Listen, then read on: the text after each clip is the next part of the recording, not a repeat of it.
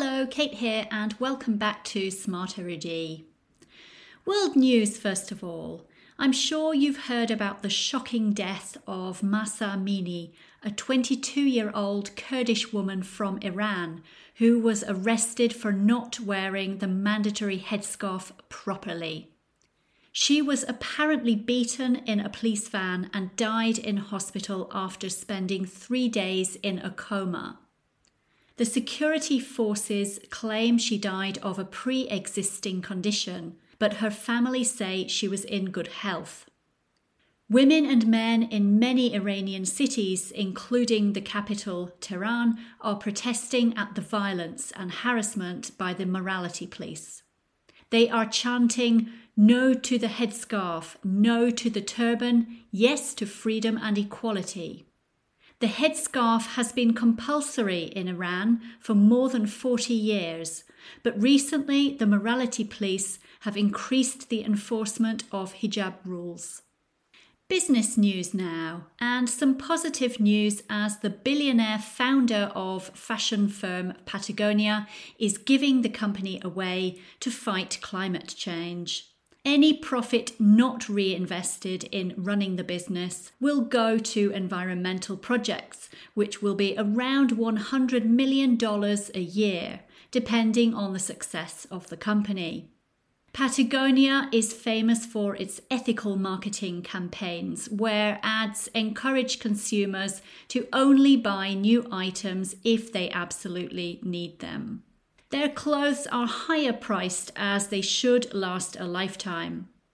The family will remain the controlling shareholder, so its values are not put at risk.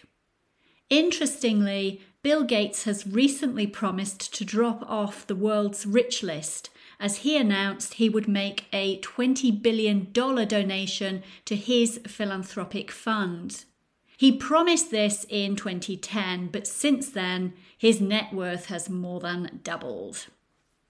Entertainment now. And there has been a dramatic change from the extreme temperatures of summer to much fresher weather. And following the autumn equinox on the 23rd, it is now officially autumn, or fall as they say in America. Day and night are the same length, and people who believe in astrology, like me, think that it affects your mood, health, and actually your whole life. It marks new beginnings and focusing on the future with positivity.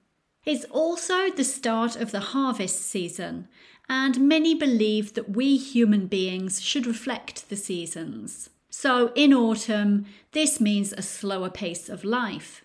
So instead of being sad, change your view. Make your home cozy with blankets. Catch up on sleep and rest. Change your diet. Eat seasonal fruit and vegetables and lovely warm soups. Make the most of the sunlight, especially during the weekend when you're not working, and get some exercise. I personally love autumn colours of red and orange, and I encourage you to go for a long Sunday walk followed by a hot chocolate. Bliss.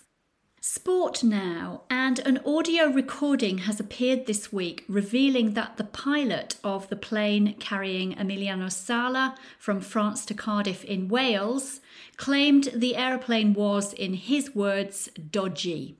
During the flight, Sala sent a message to family saying he was scared. The plane crashed in 2019 near Guernsey and killed both the pilot and Sala, who was the only passenger.